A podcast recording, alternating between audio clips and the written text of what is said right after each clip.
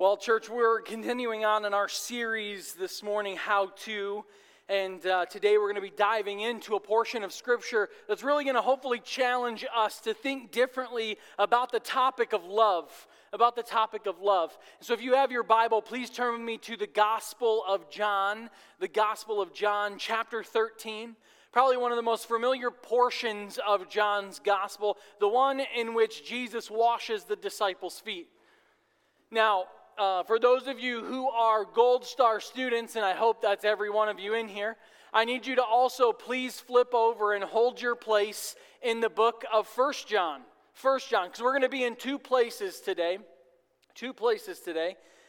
Um, and hopefully, uh, hopefully, I'll be able to bring this home for us. Now, we live in a society and a culture that is very confused about the topic of love. In fact, there are more books, more songs, more, more poems and more literature written about the topic of love more than any other subject that we know in the history of book writing in some form. And yet, there is really only one book and one author that we as Christians need to be concerned with and consumed with. Most of you in here know who the author is, and we have a copy of that book, not just in our hands, but also written upon our hearts. For those of you who are note takers, I want you to write down everything that we need to know about love is found right in the pages of God's love letter to man. It's found right in the pages of God's love letter to man. You know, the world today is looking for love, and the reality is, is there is a place that God told them to look, and that was the church. You know, Francis Schaeffer, who was a theologian and, and pastor and author, said in his book, The Church Before the Watching World, he said, We cannot expect the world to believe that the Father sent the Son. We cannot expect that Jesus' claims are true and that Christianity is true unless the world sees some reality of oneness amongst Christians. He, in essence, gave the world clear instructions to check the church out and see if you find love in the church. Jesus has given that right to the world to look into the life of the church and to judge whether or not someone is actually a Christian based upon whether or not the people in the body are loving and caring for one another. Now, the church the church is to be a loving church in a dying culture. Amen.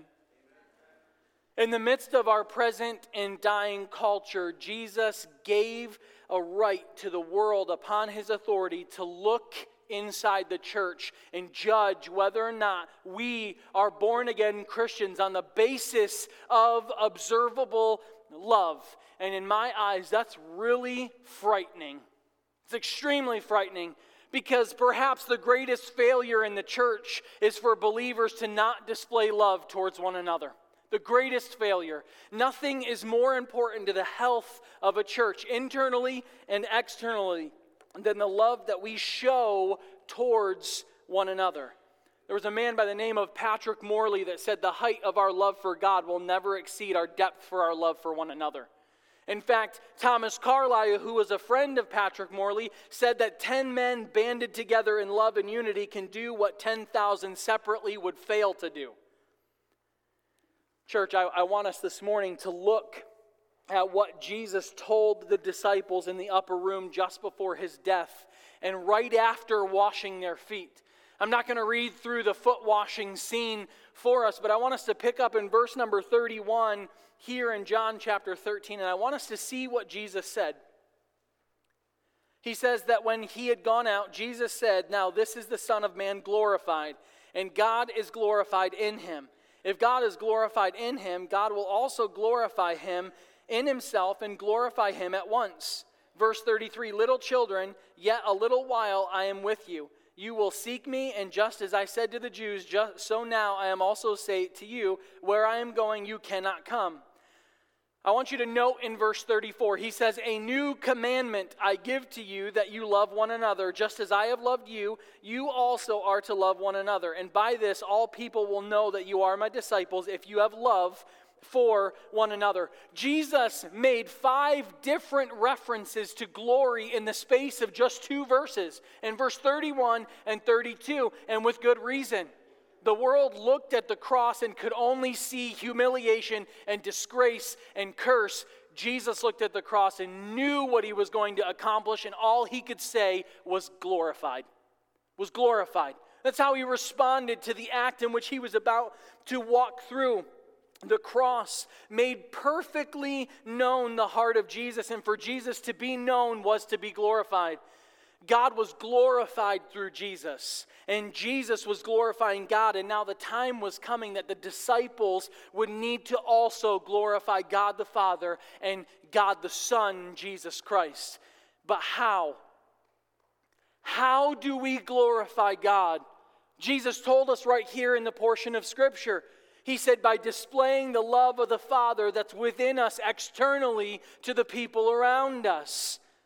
In other words, church, What's on the inside of you should be displayed on the outside. Christian, I want you to look up here real quick. Is what's inside of you real?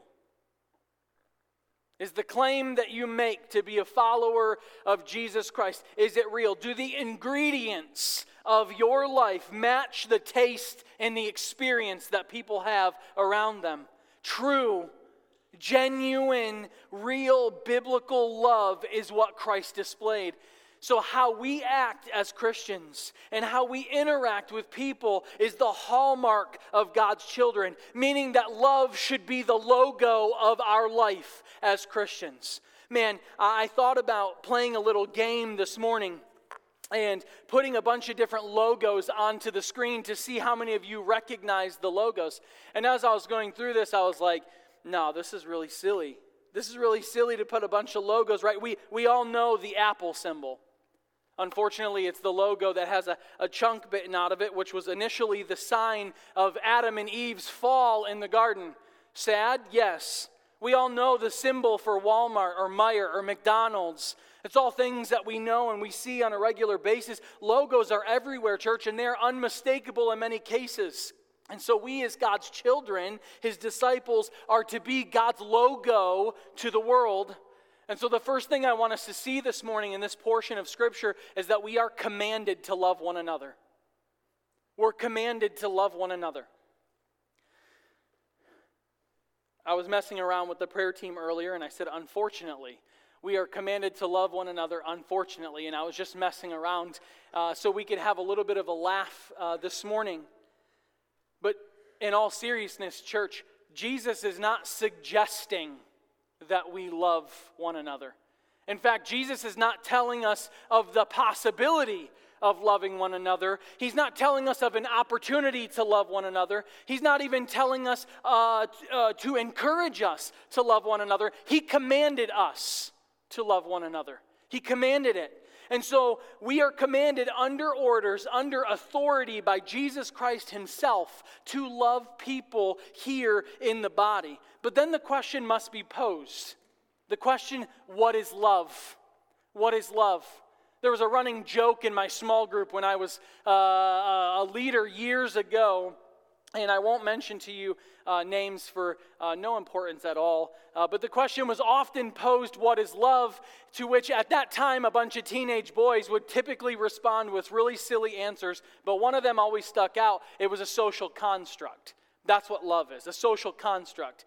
And, and today, I, I wanted to break us down for us so that you know that love is not something that was created by the world. Love was not created by, by some uh, secular psychologist or, or some author of some book, but, but how we define love as a Christian is extremely important. Why? Because if we define love in the wrong way, then either everybody passes or nobody passes the love test in our eyes.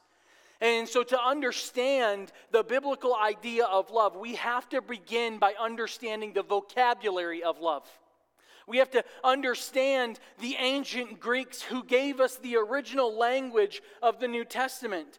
And so today I want to break down the four words that the Greeks used for love, and each one of them means something different, and hopes to point out to you what Jesus was referring to here.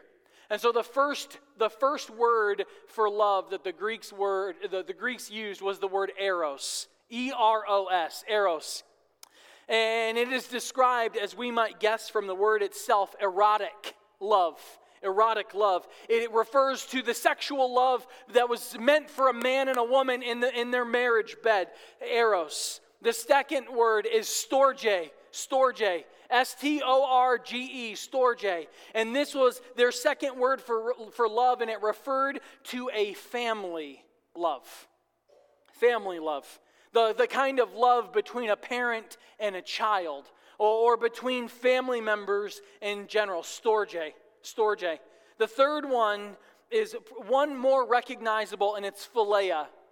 Philia.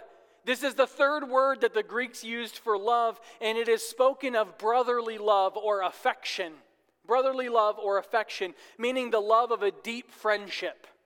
The love of a deep friendship. Philia love might be described as the highest love that one is capable of without God's help. Without God's help. And then the last one, and probably the most prominent love that's spoken about in the church, is agape. Agape love. And it is described as a love that loves without changing. It is a self giving love that gives without demands or expectations. It is a love so great that can even be given to the unlovable and the unappealing. Agape love. It is a love that loves even when it is rejected. You know, agape love gives and loves because it wants to. It gives essentially because it loves. And it does not love in order to receive from other people. You know, I, I found stained throughout Scripture that biblical love is not merely felt as an outward feeling, it is shown by demonstration. It is the ultimate demonstration that we saw upon the cross uh, of Christ. And, church, I think the thing that makes so many of us upset is we confuse the words like and love oftentimes in our lives. Like is how I feel, love is a command regardless of that emotion. I'm going to say it again. Like is how I feel. Love is a command regardless of my emotion. It is a command regardless of my emotion. And that's why we have to love people even when we don't like them. You know, I don't know about you, but I've come to realize that being a believer is not easy. Amen, church? Right? Try loving people that you don't really like. Try loving people that you don't really like. You know, I've found throughout Scripture and even in my own personal life that God brings those people our way to teach us to love what we don't like and to help us understand in some way what God did with each and every one of us. Every, every single one of us. You know, uh, God did not send his son and, and, and tell Jesus to wait to love us until we were lovely. Jesus did not wait. God was setting his love uh, upon us and he was loving us even while we were his enemies. That's why Paul said in Romans 5 that, that God demonstrated his love towards us and that while we were yet sinners, Christ died for us. So there's a, there's a real sense in which we would not know what love was all about if not, if not for the work of Jesus Christ on the cross. Uh, we, I was telling the, the prayer team earlier, and really in my prayers all week, we as, as people, as sinners, have an innate ability to pervert the true meaning of love. In fact, we pursue all kinds of things under the guise of looking for love. In fact, nature can teach us many things about God. It can show us His wisdom. It can show us God's intelligence. It can show us His mighty power. But nature, in and of itself, cannot teach us that God is a God of love. It can't. We needed the death of Jesus Christ to ultimately demonstrate that love to us. And since we are sent as believers, with the exact same mandate that Jesus was sent with. We must demonstrate that love by laying down our lives for our brothers and our sisters in Christ. The entire concept here in these four verses, really the entire concept spoken relationally in the Bible, is that carried of a family. It's a family connection. How do we love our family? The very manner in which we treat people is to be a sign and a symptom that we have the love of the Father that's within us. Church, we're commanded to love one another. The second thing I want us to see, though, is that Jesus is the pattern that we chase with obedience. Jesus is the pattern that we chase with obedience. I want you to look back with me to verse number 34, John 13, 34. He says, A new commandment I give to you that you love one another, just as I have loved you, you also are to love one another. I want you just to stop right there. This, this phrase caught me off guard as I was studying out this portion of Scripture. A new commandment that I give to you? Wait, you were not supposed to love people before that? You're not supposed to love God before that? What, what, is, it? what is this new commandment? Well, I want you to know that the specific language in the specific Greek word here that Jesus used was the Greek word kainos, meaning new, kainos. And it implies freshness or the opposite of outworn rather than recent or different. Now, we might have thought this new commandment was for us to love Jesus in some new, outstanding way. In fact, that might be the first thought, but Jesus directed the disciples, he's now directing us to love one another, emphasizing emphasizing to us, church, that there should be a special presence of God and His love amongst followers of Jesus Christ right here in the body of church. The command to love was not new, but the extent of love that was just displayed by Jesus in washing of the disciples' feet, that was new. That was new. And so would the display of the cross. It would be a new picture and demonstration, an action of love to the people. Love was newly defined by Jesus' example here and now. And the reason, church, that some of us are not experiencing this new application is because we don't love God or we don't love the people that God tells us to love. That's why we don't experience it. And we love ourselves more than we love other people. I want you to imagine with me this morning how many of you have ever had people come over to your house for dinner? Or you've ever been to somebody's house, right? Every, every hand has been raised. Imagine with me for a moment that you invited a family over to your house for fellowship and, and, dinner, and you were in the process of fixing, and your guests came, and within a few moments of walking in the door, they're like, Where's the food? When are we going to sit down and eat? With an attitude the moment they came through that door. And imagine that you rush to serve that meal and to get it done, and you sit down, and there's little to no conversation over that meal. Maybe an occasional, like, hmm, as you're eating. And 20 minutes into them being in your home, they've already asked questions. You've already been frustrated. You rush to get that meal done. You sat down, you ate it. They get up, they tell you thank you for the meal, and they walk out of your house after 20 minutes. Imagine that very thing that the food was served, no conversation, nothing deep happened at all. Sadly, church, today the church tends to be filled with people who only want the food and have no desire for fellowship. None whatsoever.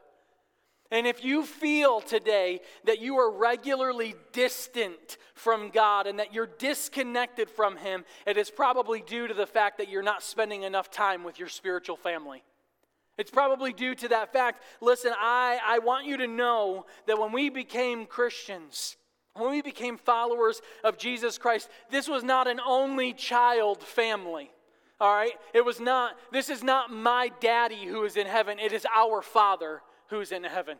And as a church, I've come to realize that God does not have time for spoiled brats in the kingdom of heaven. God does not have time for a bunch of, of, of, spoiled brats who refuse to get along with one another. God does not have time uh, for people who refuse to serve and to love and to give to one another. He doesn't have time for people like that. Why? Because that's the very antithesis of what He came to do. The people in, in the quote unquote church who label themselves Christians and then don't love and serve and give and work as a church body, you're doing the very work of Satan. The very work of Satan is, is, what you display with your life. And God is saying that if you want me, you get my family as well, even when you don't like them. You can't get me and exclude them. So, church, I, I want you to now jump with me to First John, and I want to show you something. I want to show you something from the same, the same writer here in, in John's gospel. Same guy who wrote 1st, 2nd, and 3rd John.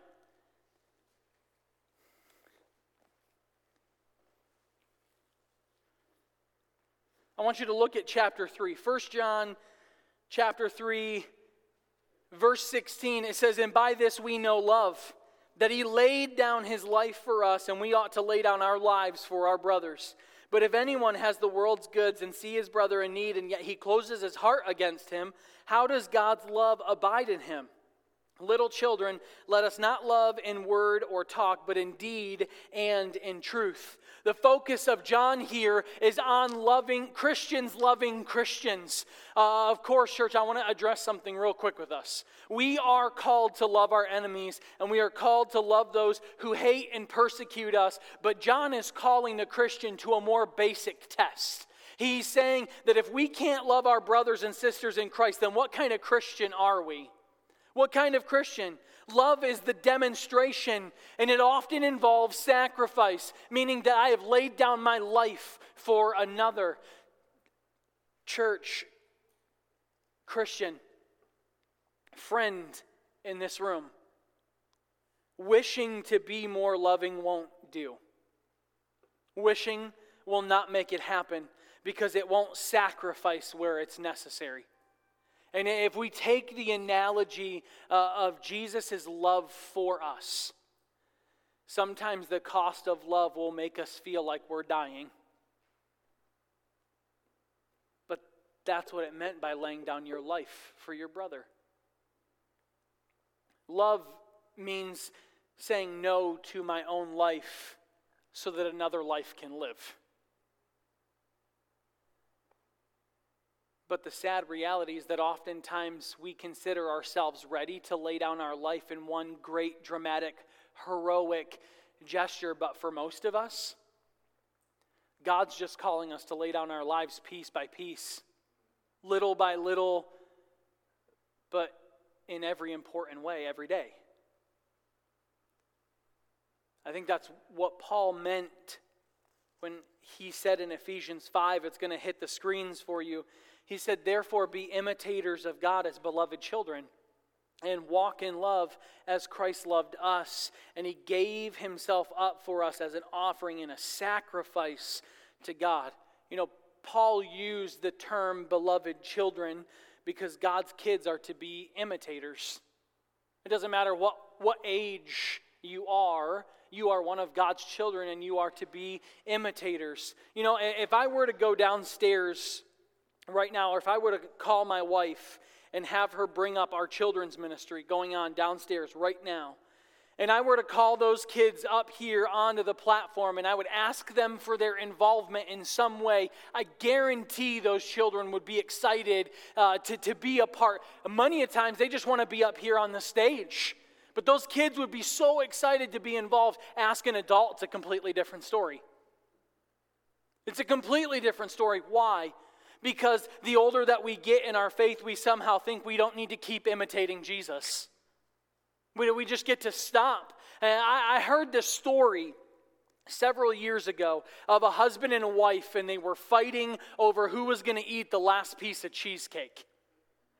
And it was an argument that went on for, for several minutes before the wife said, Well, Jesus says to share. Jesus says to share. And so the husband replied back, Okay, well, then you be Jesus and I'll eat the cheesecake. And that's the mentality that we take. We have to remember Jesus commanded us to love one another just moments after he was down on his hands and knees scrubbing the dirty feet of the disciples. He was down on his hands and knees washing the feet of Judas, the one who, after this dinner, would get up and go and betray him. And yet he got down and washed their feet. And in fact, church, I prayed and I sought the Lord and asked him, God, can we do a foot washing service right here in this church so that we would understand what it means to get down and dirty with our brothers and sisters here in this body? We, we personally have to get involved in the lives of the people that we minister to. We have, to, we, have to, we have to see the way that Christ sees the people. And guess what? It starts right here in the church. It starts right here with loving sometimes the unlovable people right here in our church. You know, John, the one who wrote this, was perhaps one of the closest people to Jesus. And he takes us on this deeper and more profound look at love that he personally experienced. And he's urging the Christian to know that love and to share that love. That's why God wants you to be a part of a church. That's why God wants you to be a part. That's why you should join the church. And commercial break for just a moment.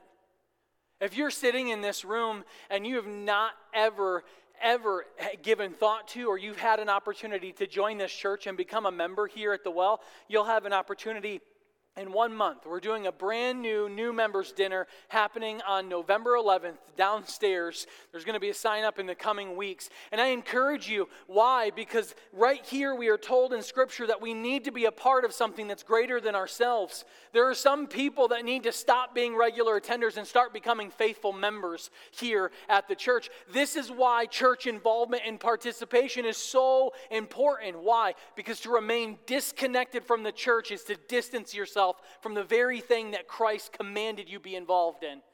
It's to distance yourself. And so, the third thing I need us to see, and probably one of the most important things, is that the training ground to love people is in the church. The training ground to love people is in the church. You know, there's a distinction in the Bible about who we love and how we love. And I want us to stay on track here as much as we can. And I'm not going to delve too much into the other side of this. But yes, we are called and commanded in Scripture to love our neighbor. We know this, and we know that our context today is specifically talking about Christians loving other Christians. And so there is a vast difference here that I need us to, to see. Our neighbor can be our brother, but in most cases, our neighbor is someone who's not in the family, meaning someone who's not a believer. We are to love them for sure, and we should show them the love of Christ. Now, here is where it's going to get a little complicated and tricky. If I love someone who is lost, a non believer, I tend to not expect anything back from them. If they blow me off, or if they're rude, or if they treat me poorly, it doesn't really matter. They're lost, they get a pass. They're not held to the same standard as the Christian. They're acting just like a lost per- person acts. And so I deal with it and I pray for them and I keep trying to win them to Christ. But the flip side of that, when it, when it comes to loving someone in the family, that's hard.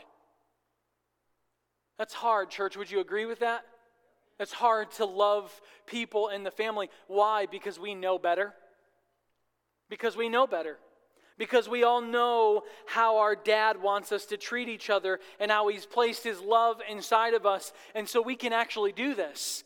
And, and when we don't act like children of God, and when we don't live like children of God, we are in essence saying that something is wrong internally inside of us. Like I'm disconnected from the Father, or maybe I was never really connected to begin with. When we don't love our family and when we don't show the world a picture of God's love, something is desperately wrong in the life of a believer. And the reality is, church, is that we're not abiding in the Father. That's why we act that way. We're not abiding in the Father.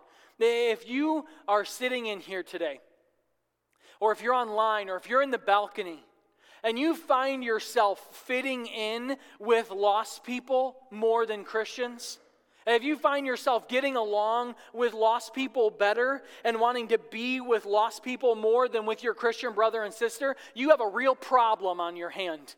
I'm not saying to never be with them, but if you would rather spend more time or have more connectivity, there's a real problem on your hands, and there's a very good chance that you might not be a child of God.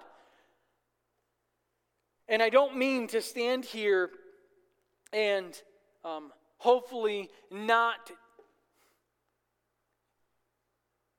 get you to doubt your salvation. In fact, we are told to work out our salvation with fear and trembling. I know we have a church full of hurt people. I know we have a church of people who have been offended and who have been hurt by other pastors and other church people. There are probably some in this room that have been hurt and offended by me right here as your pastor. And I want to say this to you God's kids can be jerks sometimes. And I know sometimes that the church will fail you, and church people have serious issues at times. But I want us to hang on for just a moment. I want you to hold tight. I want you to flip over to chapter 4 here in 1 John. And I want to read to us a few verses to close this out. John goes on to say, Beloved, if God so loved us, we ought to also love one another. No one has ever seen God, and if we love one another, then God abides in us, and his love is perfected in us. By this we know that we abide in him, and he in us, because he has given us his Spirit. And we have seen and testified that the Father has sent his Son to be the Savior of the world. Whoever confesses, verse 15, that Jesus is the Son of God, God abides in him, and he in God. So we have come to know and to believe the love that God has for us. God is love, and whoever abides in love abides in God, and God abides in him. Verse 17 By this is love perfected with us, so that we may have confidence for the day of judgment, because he is so also are we in this world. There is no fear in love, but perfect love casts out fear. For fear has to do with punishment, and whoever fears has not been perfected in love. We love because he first loved us. If anyone says, I love God and hates his brother, he is a liar, for he who does not love his brother whom he has seen cannot love God whom he has not seen. And this commandment we have for him whoever loves God must also love his brother. Church, the, the greatest evidence of God's presence and work among us as a body of believers is love. And since no one has seen God at any time, this provides evidence for the presence of God in our lives. You know, I've talked to people all throughout my years in ministry, and I've heard some really weird, like off the wall, crazy statements. I've heard people say that the greatest evidence of God's presence or work is power. I've heard people say that the greatest evidence uh, of God's work is popularity. I've heard people say that the greatest evidence of God's presence in work is passionate feelings, but the greatest evidence of God's presence in work is His love. Where God is present and working, there will be love in those situations. Do you know, sometimes Jesus seemed weak and lacking in power, but He was always full of love. Sometimes Jesus was not popular at all, but He was always full of love. Sometimes Jesus didn't inspire passionate feelings in people's lives at all, but he was always, always full of love. Love was constant and consistent in Jesus' life, and it was the evidence and the presence of the work of God in and through him. God's family is not perfect. So, what do we do? What do we do as believers? Well, John said that his, his love will be perfected in us. It will be perfected in us, meaning that his love will be perfected in us for glory and for the purpose of showing the world who, who, and what love looks like. Do you know that word perfected uses the Greek word teleu, which means not perfect, but it means complete and mature. Something that is complete and mature. If we love one another, then the love of God is mature and complete in us, meaning that it is perfected.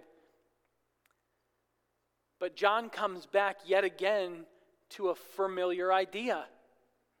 A familiar idea. If we really walk in God's love towards us, that it will be evident in the way that we love the people around us. The mature Christian will be marked by love. Will be marked by love.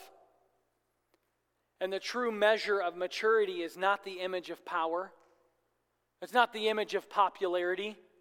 It's not the image uh, of passionate feelings, but the abiding presence of God's love in our lives that's given out to other Christians. God placed each and every one of us in this family for such a time as this to show us how to love. We don't get to pick and choose who comes into our family. We are, we are commanded to obey and then watch what happens.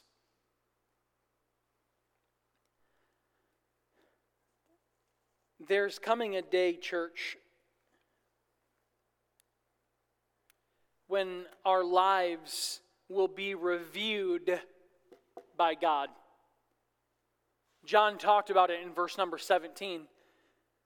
He said the day of judgment, and he brought it up with intentionality. There's coming a day when we will be reviewed by God. Every single word that we have ever spoken has been recorded by God. Every single deed that we have done has been recorded by God. Every single action has been noted by God. Every attitude has been written down, and every motive has been placed in a memo that is in God's keeping. God is going to go over our lives with us. But there is one thing, church, that I hope stands out amongst all of the other stuff that we have an answer for. That we have an answer for as a church. And that one thing is that we should be confident in and have the ability to look at God and say, Don't you see, Father? I loved my brothers and sisters in Christ. I loved them. There's one thing that we will have to give an account for in this life. And we need to have confidence and boldness uh, to say, I know for a fact that I loved my brothers and sisters in Christ. And so, church, I have a question for us as we begin to land this plane. Are, are you going to be confident on the day of judgment that you genuinely loved other Christians? Not just the ones that you picked and choose, but all Christians. All, no, matter, no matter where your differences lie, no matter what they look like, no matter if they're covered in tattoos from their head to their toe, or they have piercings, or whatever it is, because they listen to a different type of music than you, or because they do things differently in their home, are you going to be able to confidently stand before God and say, I genuinely loved other brothers and sisters in Christ? Did I genuinely love them? And if you're in here right now and you're hesitant to even answer that question, what do you think's going to happen when you stand before God? We must leave from here today and determine to extend love into the lives of the people around us. We must leave here today and, and beg of God to help us love diligently. We must leave here today asking God to help us love deeply the people who are here in this body. We should be praying, God, help me to be determined. Give me the strength to be determined by your command, not by my feelings, to love people so that that love becomes a delight and not a duty. In fact, we, we should be asking the Lord to lead us to those people who need love.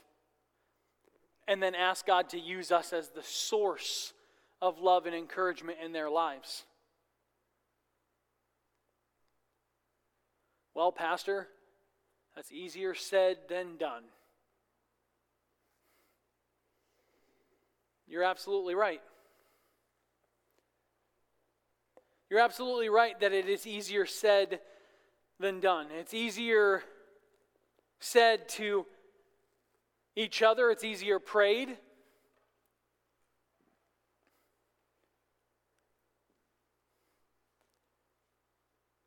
There's a time in each one of our lives where the prayer happens, but then action has to follow. Action proceeds after the prayer. I think back to James often in the, the series that we went through just recently. To him who knows what is right and does not do it, to him it is sin. To him it is sin. We can't walk away from service today saying, I didn't know that I was supposed to love my brothers and sisters in Christ. But, church, it, it starts in your personal relationship with the Lord. You'll never be able to love another individual, your spouse, your children, your coworkers. You'll never be able to love people here in this building unless you're abiding in Christ. That was Jesus' words. Those who abide in me, I abide in him. And that produces a love for one another. So, church, are you confident?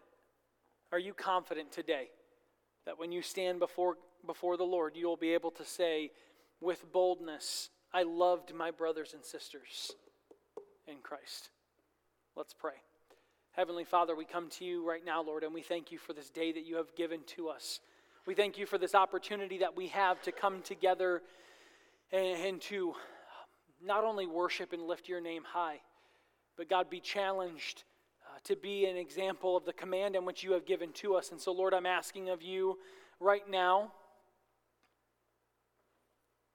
I'm asking of you to give us the strength, Lord, to obey your commands, even in the struggle with our own weakness. And in the struggle of our flesh, God, I'm asking that you would use the Holy Spirit to continue to nudge us, to continue to push us in the direction uh, of, of, of leaning into you and your truth. God, I, I ask that you would make our ways straight, that you would give us a clear mind that we would not be double minded. We wouldn't look to the left or to the right, but that we would look straight to you. God, give us divine encounters here in our church or with other brothers and sisters that give us the ability to, to develop and form relationships and friendships. And God, out of that, I would ask that you would give us opportunities as a church to display that love to the people around us who are not believers and that they would be drawn to your hope because they have seen love in and through us. And I just ask and pray these things now in Jesus' precious and holy name. Amen. Amen.